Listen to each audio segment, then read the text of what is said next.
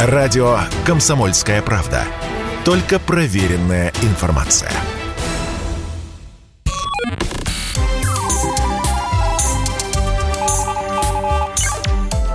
Передача данных. Здравствуйте, друзья! В эфире передача данных. Меня зовут Мария Баченина. И вот о чем я бы хотела сегодня поговорить. Компания Apple не так давно объявила о создании нового инструмента, который заменит пароли. Американская корпорация предложила отказаться от классических способов защиты личных данных в пользу более продвинутых, которые связаны с биометрическими методами аутентификации, господи, я выговорила это с первого раза, и непосредственным присутствием пользователя. Но самое важное, что Apple действует не только по своей инициативе. Новый метод метод будет работать не только на смартфонах и компьютерах, а отказаться от паролей в будущем предлагают и Google, и Microsoft, и прочие компании. Сегодня в передаче данных мы собрались поговорить э, и обсудить, какую альтернативу паролям пытаются создать IT-компании, что это вообще такое, в чем заключается суть и какие там проблемы может решить а, вот эти новые методы. И для этого я пригласила к участию в эфире «Комсомольской правды» Андрея Хрулева, директор по бизнес-развитию направления биометрических систем группы компаний ЦРТ. Андрей, здравствуйте. Здравствуйте, добро пожаловать. Здравствуйте, спасибо большое за приглашение. Начнем сначала, потому что многие, да нет, все знают, что такое биометрия. А вот если спросить, дальше как-то начинаются вопросы. Сколько способов идентификации человека, ну, я сейчас не конкретно про биометрию, а вообще, существует на сегодняшний день, и что вот из них относится к биометрии? Смотрите, давайте прежде всего а, разберем, что же такое слово биометрия, потому что действительно на а, обывательском уровне мы все сталкиваемся сейчас а, с ней в повседневных, повседневной жизни. Она есть и в телефонах, она есть и в различных других гаджетах. А, само слово биометрия произошло от двух слов. Биос и метрия. Измеряю жизнь. По сути, биометрия – это наука или а, способ измерения биологических параметров, живых параметров. За счет измерения этих параметров мы имеем возможность а, идентифицировать личность. Причем параметры могут быть самыми различными. Это могут быть биологические или физиологические параметры, такие как изображение лица, отпечаток пальца, радужная оболочка глаза, сетчатка глаза, которая очень часто путается радужкой. Могут быть поведенческие характеристики, такие как почерк, походка или какие-то иные параметры. Могут быть комбинированные э, биометрические характеристики, например, голос, который можно отнести и к физиологическим, и к поведенческим характеристикам. Но вообще сама по себе биометрия – это не что иное, как э, способ идентификации личности. Вообще способов идентификации личности, их существует довольно большое количество, но все их условно можно разделить на три большие группы. Две э, группы являются традиционными способами идентификации, с которыми мы 100% сталкиваемся уже достаточно длительный период нашей повседневной жизни. Для простоты э, вот эти два первых способа называют «я то, что я имею» и «я то, что я знаю». «Я то, что я имею» — это способ идентификации личности, за счет э, какого-то предмета, которым вы располагаете. Ну, например, каждый день, приходя с работы домой, вы идентифицируетесь перед своей квартирой за счет того, что открываете дверь ключом. Вы вставляете ключ. Я не знала, от, что это э, так называется. Это способ идентификации. Вы же, по сути, пользуетесь, вы доказываете своей квартире, что имеете право в нее войти. Потерял ключ, вот. не прошел идентификацию. Абсолютно. А второй способ. А, я то, что я имею. Это пароли. Да, то есть для того, чтобы зайти в компьютер, я ввожу свой пароль а, и тем самым доказываю ему, что я являюсь авторизованным пользователем, имею право в нем работать. Но оба этих способа на самом деле ничего общего с вами не имеют. Это способы, которые идентифицируют вас за счет каких-то привязанных атрибутов. Вы владеете предметом, но этим предметом может завладеть кто-то другой. Вы знаете какую-то информацию, но э, эту информацию может узнать также и злоумышленник. Да, осознанно или неосознанно, потому что пароль от клавиатуры можно приклеить на заднюю поверхность, да, там на бумажке, и вот уже идентифицируетесь не вы, но выдают за вас. А биометрия, э, в отличие от этих первых двух способов, ее можно сформулировать в фразе сути, я тот, кто я есть, потому что я идентифицируюсь за счет собственных своих физиологических или поведенческих характеристик. То есть я представляю сам себя. И в этом смысле, конечно же, биометрия имеет огромное преимущество и с точки зрения безопасности, и с точки зрения удобства использования, да, потому что никакие иные а, атрибуты я не должен задействовать, достаточно там, предъявить свой палец, достаточно посмотреть на, на экран телефона. Показать камеру, язык. Мне нравится этот Показать метод, язык. зато весело и бодро. Андрей, а вот как голос? Голос меня заинтересовал. Как его измеряют? Ну, если его измеряют, а вы, по-моему, об этом сказали, что это один из биометри... биометрических э, показателей человека. Да, вот в слове биометрия важны оба слова, не только жизнь а, или биология, да, но важно еще и, и метрия. Важно, что мы именно измеряем. Вообще в основе а, биометрии лежит именно измерение. Какую бы мы характеристику ни взяли, абсолютно любую, изображение или запись голоса, какие-то иные параметры, все равно необходимо э, измерить, то есть представить в неком численном выражении. И голос не является исключением. Голос э, точно так же э, проходит определенные алгоритмы, связанные с измерением э, параметров. Если мы говорим о классических алгоритмах, которые очень долгое время были, наверное, такими основными э, в э, биометрии, в ее практическом применении, то в голосе есть целый ряд параметров. Например, частота основного тона. Да, то есть это некая резонансная характеристика, резонансная частота, которую можно померить, она, по сути, характеризует низкий или высокий у вас голос. И э, так называемые гармоники или резонансные частоты более высокого порядка. Их в биометрии называют формантами. Вот измеряя эти параметры, измеряя, каким образом они меняются во времени, э, насколько сильно они колеблются, произнося ту или иную фразу, так называемые статистики, можно э, сформировать численные характеристики, такая своего рода линейка, которая измеряет параметры голоса. И уже по этим параметрам дальше сопоставлять а, с теми же параметрами, которые находятся в базе данных, и на основании этого сравнения проводить идентификацию личности. У меня был вопрос, а, почему лицевая биометрия справляется с идентификацией, даже если человек в очках, парике, кепке. Помните, когда нам запрещали выходить, э, когда был локдаун, и вот за это штрафовали? Все же это обсуждали. А я там парик, кепку, ну, в общем, все на свете. Это было достаточно смешно, если бы не было так грустно. Но я еще и про голос сюда тогда хочу присоединить. А если я заболела, у меня там осипший голос. Вот эти все нюансы. Почему справляется, э, когда я надела на себя все лучшее сразу, как пела Лариса Долина. И вот если я заболела вдруг. Да, давайте сначала попробуем разобрать этот вопрос на примере лица, а потом попробуем применить это к голосовой характеристике. Если говорить о лице, эволюция алгоритмов распознавания, она ну, достаточно интересна. Если э, там не вдаваться в технические подробности, то в целом можно выделить своего рода три группы или три эпохи развития алгоритмов, то есть как развивались математический аппарат по распознаванию лица. Первая эпоха алгоритмов, которая появилась, это классические алгоритмы, которые были основаны на расстановке точек на лице, а, и измерение различных параметров. Какие координаты, какие расстояния между а, точками. Это могут быть самые различные точки. Существует огромное количество различных методик, методика Герасимова. Знаете, как орига, оригами представить себе вот да, эти... Да, да, да, да, да, да. Сложить, сложить вот эти вот, да, да. своего рода трехмерное такое личико из оригами. И получается, а, вот эти вот точечки, их расположение и расстояние между этими точками, а также углы, которые образуют а, вот эти отрезки, соединяющие эти точки, а, они были уникальными параметрами, ну и есть уникальные параметры. Кстати, вот эта методология расстановки точек, она применяется не только в биометрии, она очень активно применяется, например, в криминалистике. И один из самых известных во всем мире способов, где эта технология применяется, это методика восстановления изображения лица человека, фотографии человека по черепу которая применялась в том числе для идентификации останков царской семьи. То есть это очень такой глубоко биологически обоснованный метод. Ну так вот, если мы э, будем измерять координаты точек, расстояние между ними, то, э, конечно же, там, при отклонении лица от фронтального положения, или если я очки одел, или маску надел, значительная часть точек исчезает. Точки исчезли, расстояние до них мы померить не можем. Получается, что э, алгоритм идентификации не работает. Ну, очень быстро а, инженеры, разработчики, ученые осознали, что этот способ идентификации имеет а, существенные ограничения и стали развивать иные способы идентификации.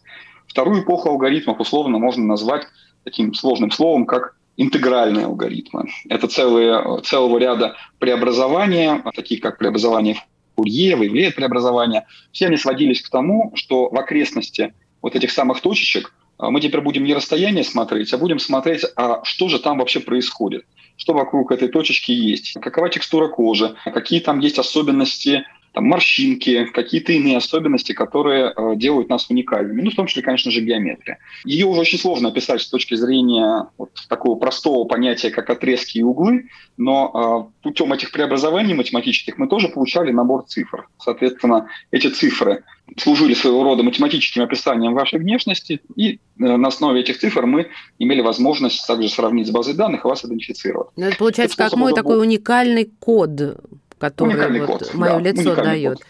Да. А пластическая хирургия этот уникальный код изменит? Там же морщинку растянули, точечку сместили. А я, я вот отвечу на этот вопрос, когда доберусь до третьей эпохи. Ладно, а терпения мне нет уже, так. Соответственно, вычисляя вот эти цифры, мы значительно повышали устойчивость работы алгоритмов, потому что в этом случае я мог уже не обязательно смотреть фронтально, я мог отклоняться, потому что даже если точка была не очень видна, ее окрестность все равно оставалась в видимом диапазоне, не перекрывалась лицом, э, носом, например, или какими-то иными участками лица, и э, все равно мы могли э, провести идентификацию. А потом сел в комнатное освещение с лампой накаливания и совсем другое лицо, совсем другие параметры. И это очень сильно влияло на качество работы алгоритмов, поэтому им на смену а, пришла третья эпоха развития алгоритмов, которой мы пользуемся уже в настоящий момент очень активно. Это нейросетевые алгоритмы. Нейросетевые алгоритмы используют очень серьезный математический аппарат, так называемые искусственные нейросети. Они очень похожи по, по своим особенностям работы, очень похожи на такие базовые принципы работы нашей нейронной сети, та нейросеть, которая заложена в нашем мозге. Ее очень сложно описать с точки зрения того, какие параметры мы вычисляем с помощью нейросети. Да вы просто не хотите слово... раскрывать карты, а то все научатся нет, обманывать эти нейросети. Друзья мои, мы прервемся сейчас на несколько мгновений и продолжим этот увлекательный разговор разговор. Говорим про биометрию. Андрей Хрулев, директор по бизнес-развитию направления биометрических систем группы компании ЦРТ, сегодня в передаче данных. Радио «Комсомольская правда». Никаких фейков, только правда. Передача данных. Мы возвращаемся в эфир. Здравствуйте. Это передача данных. У микрофона Мария Баченина. В гостях у меня сегодня директор по бизнес-развитию направления биометрических систем группы компании ЦРТ Андрей Хрулев. Андрей, у вас же Нет. есть своя нейросеть, у меня своя. Я сейчас, если очень сильно напрягусь, смогу же вас обмануть, правильно? Вот одна нейросеть вот. другую обманывает. Чем моя нейросеть вот. хуже, чем в машине? Я как бы, для меня челлендж. Именно на этом а, принципе-то и основан на самом деле способ идентификации с помощью нейросетевых алгоритмов. Ровно точно так же, как ваша нейросеть, ну, биологическая нейросеть, а, узнает ваших знакомых. Когда вы видите а, какого-то близкого вам человека, вы же не расставляете точки, Нет. вы не пытаетесь померить морщинки, вот, вы просто Это смотрите... пытаюсь, когда вижу знакомых э, женщин, конечно же. Ну, иногда режу мужчин, так. Но вы узнаете раньше, прежде чем начинаете морщинки считать. Вы просто видите образ лица, и он совпадает э, или не совпадает с тем образом, который э, запечатлен у вас в голове. Да, и происходит определенный всплеск. Определенные участки вашего коры головного мозга вспоминают о том, что это лицо вам знакомо, и оно связано там, с определенными приятными или неприятными какими-то эмоциями. Да, и, соответственно, таким образом вы идентифицируете человека. Вот нейросеточка работает по абсолютно аналогичному принципу, только у нее знакомых гораздо больше, потому что она заточена исключительно на, вот на эту способность, на способность mm-hmm. распознавать лица. Но для того, чтобы нейросеть смогла распознавать лица, конечно же, ее нужно сначала обучить. Это очень длительный процесс, и вот этот процесс как раз и составляет основное ноу-хау разработчиков. А каким образом а, нейросеть обучить, ни в коем случае не переобучить, в каких условиях, распознать э, лица. Во-первых, узнавать лица, а во-вторых, начинать э, их распознавать. Э, и это на самом деле справедливо не только по отношению к биометрической характеристике лица. Это справедливо к любой другой биометрической характеристике. Голос ровно так же можно оцифровывать с помощью нейросеточки. Точно так же, как вы на слух можете узнать человека по телефону, когда, в ту эпоху, когда еще не было определителей номера, мы совершенно спокойно в городском телефоне могли узнать своего знакомого, особенно если он говорил не просто «алло», а какую-то более длительную фразу. Вы mm-hmm. спокойно узнавали человека. Вот точно так же это работала ваша нейросеть. Так пластическая хирургия может э, нейросеть ввести в заблуждение? Вопрос э, интересный, сложный и неоднозначный. Все зависит от того, насколько мы смогли правильно обучить нейросеть. На самом деле хорошие, качественные обученные нейросети э, ключевых лидеров рынка они способны э, узнать человека даже после больших возрастных изменений, после э, хирургического вмешательства, э, после каких-то повреждений, ну, которые могут авария, быть допустим, да. да, я понимаю, авария, да, да, да, я понимаю. Нейросеть, угу. Да, если нейросеть способна, обучалась э, такие повреждения выявлять и такие изменения выявлять, то она совершенно спокойно может идентифицировать человека даже, например, при очень больших возрастных изменениях. 40-50 лет, в принципе, для нейросети не являются... Это, это, это серьезный вызов, но не является проблемой. Но, Андрей, вот смотрите, вот это обучение, это самое интересное, пожалуй. Разработчики э, создали продукт, и у них должна быть, в моем представлении, подчеркиваю, некая база исходная данных. Это моя фотография, ваша фотография, фотография всех москвичей. Ну, то есть мы как даем машине фотокарточку и говорим, запоминай, а потом выстраивай, соответственно, изменения какие-то. Откуда, в принципе, она знает э, вот этих людей, которые, э, которых потом распознает вот эта нейросеть? Смотрите, здесь надо разделять процесс обучения от а, процесса регистрации. Это принципиально разные а, процессы. Когда я говорю о процессе обучения, это не значит, что мы должны там всех людей мира завести в нашу систему и познакомить с этими лицами. Нет, ни в коем случае. Обучение на самом деле очень похоже а, на то, как мы обучаем маленьких детей познавать окружающий мир. А, когда вы показываете ему картинки и говорите, смотрите, это кошка, а вот это собачка. Сначала он их путает, потом он начинает искать, в чем же отличается кошка от собачки. Да, и формирует для себя какое-то представление – а, это означает, что нейросеть ребенка да, формирует определенное представление, чем отличается а, одна картинка от другой картинки. А, и потом, когда он встречает кошку на улице, он видит такие же признаки и говорит, это же там кошка. Ну вот. вот нейросеть обучается примерно так же, только мы ей показываем лица с большими изменениями, с лица с там, временным отрезком в 40 лет, лица, которые подверглись пластическим операциям, и говорим, что это вот одни и те же лица. И она начинает искать а, что же между ними общего? Какие признаки а, она может использовать для того, чтобы в дальнейшем идентифицировать? После того, как процесс обучения закончился, мы уже начинаем ее знакомить а, с людьми. регистрировать лица с людьми. Да. Вот, например, очень интересный кейс, один из, наверное, самых таких востребованных на текущий момент в России, да и очень активно в мире. Это кейс, связанный с применением биометрии на стадионах. А, где биометрия а, используется для того, чтобы выявлять лиц, а, которым запрещено посещение спортивных мероприятий в силу того, что они там как-то себя очень некрасиво проявили. Нарушали очень активно общественную безопасность, хулиганили, провоцировали, и решением суда их включили в список запретчиков. Вот как такого человека найти? Ну, значит, надо его познакомить с нейросетью. Этот процесс называется регистрация. Мы предъявляем фотографию такого запретчика в биометрической системе, она, используя те данные, а, на которых она обучилась, она ищет те признаки, которые считает уникальными, оцифровывает эти признаки и записывает их в специальный файл. Это файл а, в биометрии называется шаблон.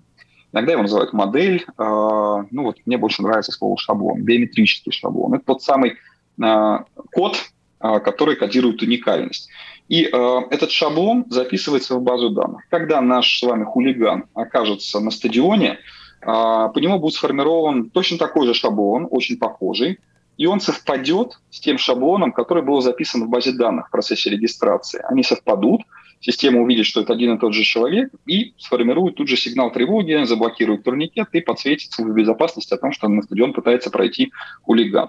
И вот это вот и есть а, не что иное, как процесс биометрической идентификации. А база данных, она одна на весь мир? Такая большая. Нет, ну вот сами посудите. Хулиган, он э, что в Париже, что в Риме, что в Москве останется хулиганом. Ну или же более опасным какой-нибудь вариант э, террорист, да? Почему эта база данных не всемирная? Почему люди не подумали на эту тему и не сказали, да, или тут начинается вот эта а, а, охрана персональных данных и прочее? Это, конечно, в первую очередь вопрос правовой, это охрана персональных данных, а, защита, конфиденциальность, поэтому ни в коем случае таких глобальных баз данных нету и быть не может. Под каждый конкретный кейс формируются свои наборы данных в соответствии с национальным законодательством. В России это закон о защите персональных данных, в Европейском Союзе это свой кодекс о, о, о защите таких конфиденциальных сведений. А, поэтому а, единых баз данных здесь не существует. Угу. Вы упомянули такую фразу чуть выше а, «ведущие разработчики». Россия – это ведущий разработчик нейросетей? На самом деле российские разработчики одни из самых ведущих, одни из самых лидирующих разработчиков биометрии в мире – традиционно, какую бы биометрическую модальность мы не взяли, отпечаток пальца, лицо, голосовая биометрия, в обязательном порядке как минимум в топ-10 будут российские разработчики, подчас в некоторых соревнованиях российские разработчики вообще занимают там весь пьедестал почета. Поэтому действительно российская биометрия одна из самых сильнейших в мире. И я хочу сказать, что и э, с точки зрения внедрения биометрии Россия на самом деле далеко не в отстающих э, странах. В России э, биометрия очень активно внедряется, используется в самых различных сценариях. Это не только сценарии безопасности, а, это и различные сценарии, которые обеспечивают удобство пользователей. И все-таки последний вопрос, иначе слушатели мне как-то это не простят. Это можно подделать? И что означает фраза «скомпрометировать биометрические данные человека»? Конечно, компрометация – это есть не что иное, как попытка атаки. А, действительно, когда мы внедряем биометрию, мы должны быть готовы к тому, что атаки на подобные системы или компрометация биометрических данных, они, конечно же, будут возможны. Современные технологии а, биометрии, они выделяют такой элемент, как liveness. А, это не что иное, как технология, позволяющая узнать, настоящую биометрическую характеристику предъявляют или предъявляют ее компрометацию. А, мы совершенно легко можем узнавать на текущий момент фотография, предъявляется экран телефона, маска, запись планшета, или это запись, цифровая запись нашего голоса на диктофон, на телефон. Существует целая классификация таких типов атак. Ну, например, когда мы с вами записываем фото или видео человека или записываем его голос, и потом пытаемся воспроизвести перед биометрическим сканером, сымитировав приход человека, называется реплей-атака. Mm-hmm. Записали и там реплей воспроизвели. А, за счет того, что а, наша нейросеточка видит появление определенных артефактов вот в таких вот э, искусственных предъявлениях биометрических характеристик, мы можем а, не только узнать человека, но и сказать, э, что, извините, вы как бы предъявляете фейк. Вот, а, и не просто отказать в доступе, а, а сформировать ну, целый прям инцидент и сказать, что сейчас, в настоящий момент, мы наблюдаем атаку. И на самом деле происходит такая постоянная конкуренция. Да, конкуренция между мошенниками, которые тоже осваивают там новые способы атаки, и ведущими разработчиками, которые разрабатывают все более новые, все более тонкие инструменты выявления таких артефактов. Очень важно, что принципиальная особенность биометрии, то, что из этих цифр восстановить исходное изображение, исходный голос, исходные ваши биометрические параметры невозможно. И даже если злоумышленник каким-то образом завладеет вот этим кодом, он будет для него абсолютно бесполезен. Он не сможет восстановить вот эту вот а, копию ваших биометрических данных для того, чтобы предъявить их сканеру.